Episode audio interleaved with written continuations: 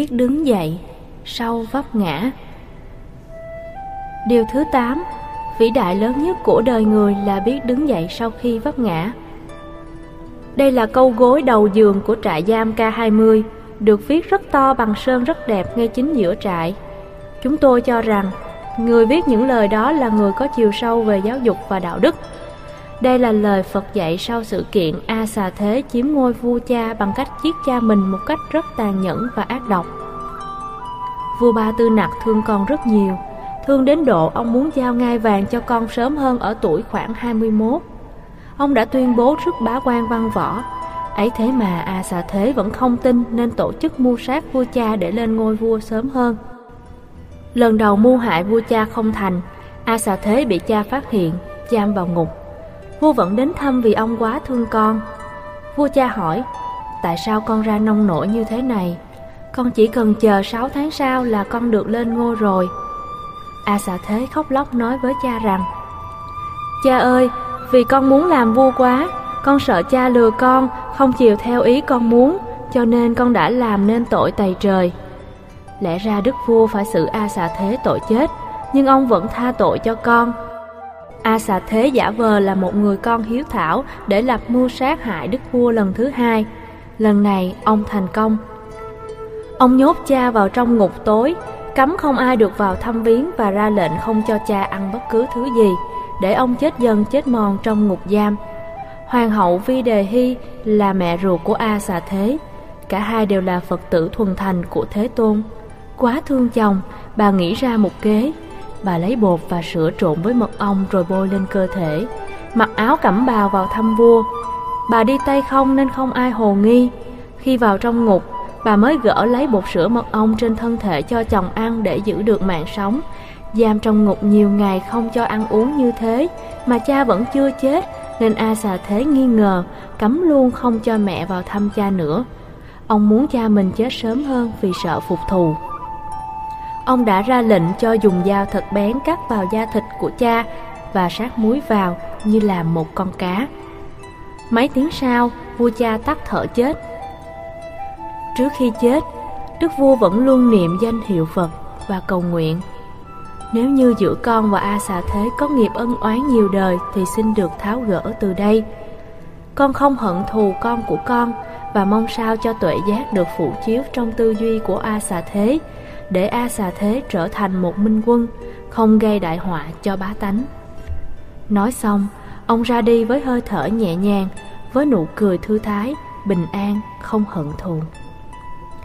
Ngày vua cha chết cũng là ngày A xà thế làm cha, đứa con vừa được sanh ra. Trên cơ thể của nó có một mụt ghẻ, nó đau nhất là cả ngày lẫn đêm. A xà thế và vợ không ngủ được, thương lo cho đứa con của mình, Thương con nhưng không biết làm sao cho nó đỡ khóc. Ông chạy đến phòng cầu cứu mẹ. Mẹ ơi, con thương con của con nhiều quá Không biết làm sao cho con của con bớt khóc. Nó mà khổ đau thì con khổ đau biết chừng nào. Không biết lúc cha còn sống có thương con như thế không?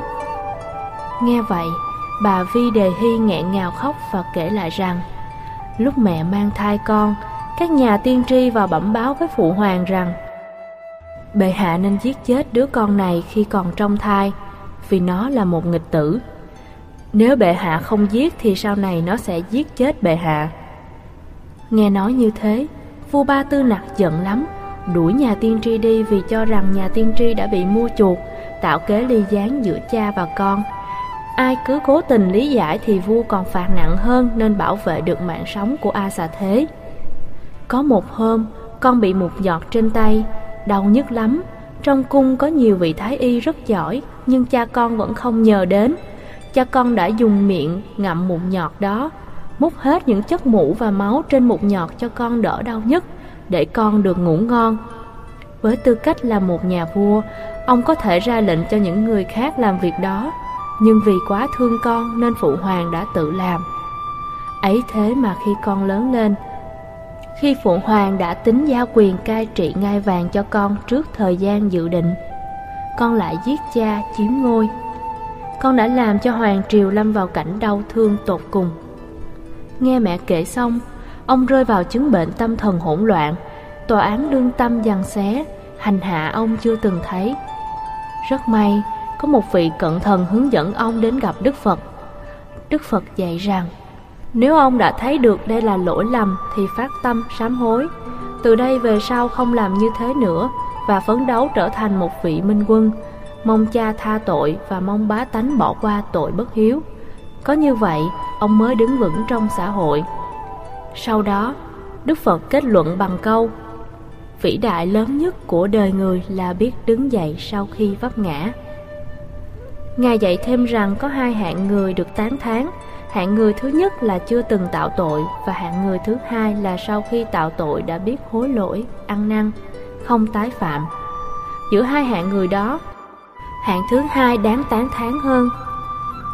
Khi còn là người phàm, kẻ tục, ta đã phạm phải những lỗi lầm, sơ suất do lòng tham, sân, si hay kém hiểu biết, do bị cám dỗ, bắt buộc, hành hung, do mất cảnh giác, Quan trọng không phải là sau khi biết tội lỗi mà vẫn hành hạ chính mình hay đánh mất niềm tin. Có một số anh chị phạm nhân hỏi rằng Tôi gây tội lỗi nhiều quá, xã hội có tha cho tôi hay không? Luật pháp ngày đêm trừng trị, lương tâm tôi cắn rứt. Tôi nghĩ rằng đây là dấu chấm cuối cùng rồi.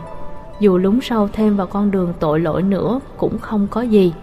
Lỡ làm rồi thì theo luôn. Như vậy, tội lỗi ngày một thêm cao.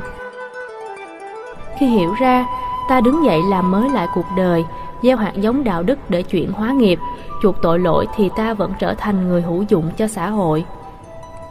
Nhiều anh chị đã khóc nhờ hiểu được triết lý rất sâu sắc của đạo Phật. Nhờ đó mà họ có một đời sống mới, được tái sanh lần thứ hai cho dù chưa chết. Sống lại với niềm tin mới, ta phải làm người tốt, lao động giỏi để mau đoàn tụ với gia đình và trở thành người hữu dụng. Không dùng bàn tay, khối óc thông minh để lương lẹo hại người nữa mà chỉ dùng để làm lợi ích cho xã hội. Như vậy, dù ai có vấp ngã, dù nặng hay nhẹ, nhiều hay ít, hãy đứng dậy. Ta vẫn còn khối óc, niềm tin, lý tưởng, chí nguyện thì còn làm được những việc khó làm. Như thế cuộc sống sẽ rất bình an. Sau màn đêm tăm tối sẽ là bình minh tươi đẹp của ngày mới. Hãy nhìn về phía mặt trời, bóng tối sẽ ngã phía sau lưng. Sau cơn mưa trời lại sáng, sau bão giông mọi thứ lại bình lặng. Sau động đất và sóng thần, mọi thứ lại trở về vị trí ban đầu. Cho nên, phải có niềm tin, phải làm mới cuộc sống thì mới có được cuộc đời hạnh phúc.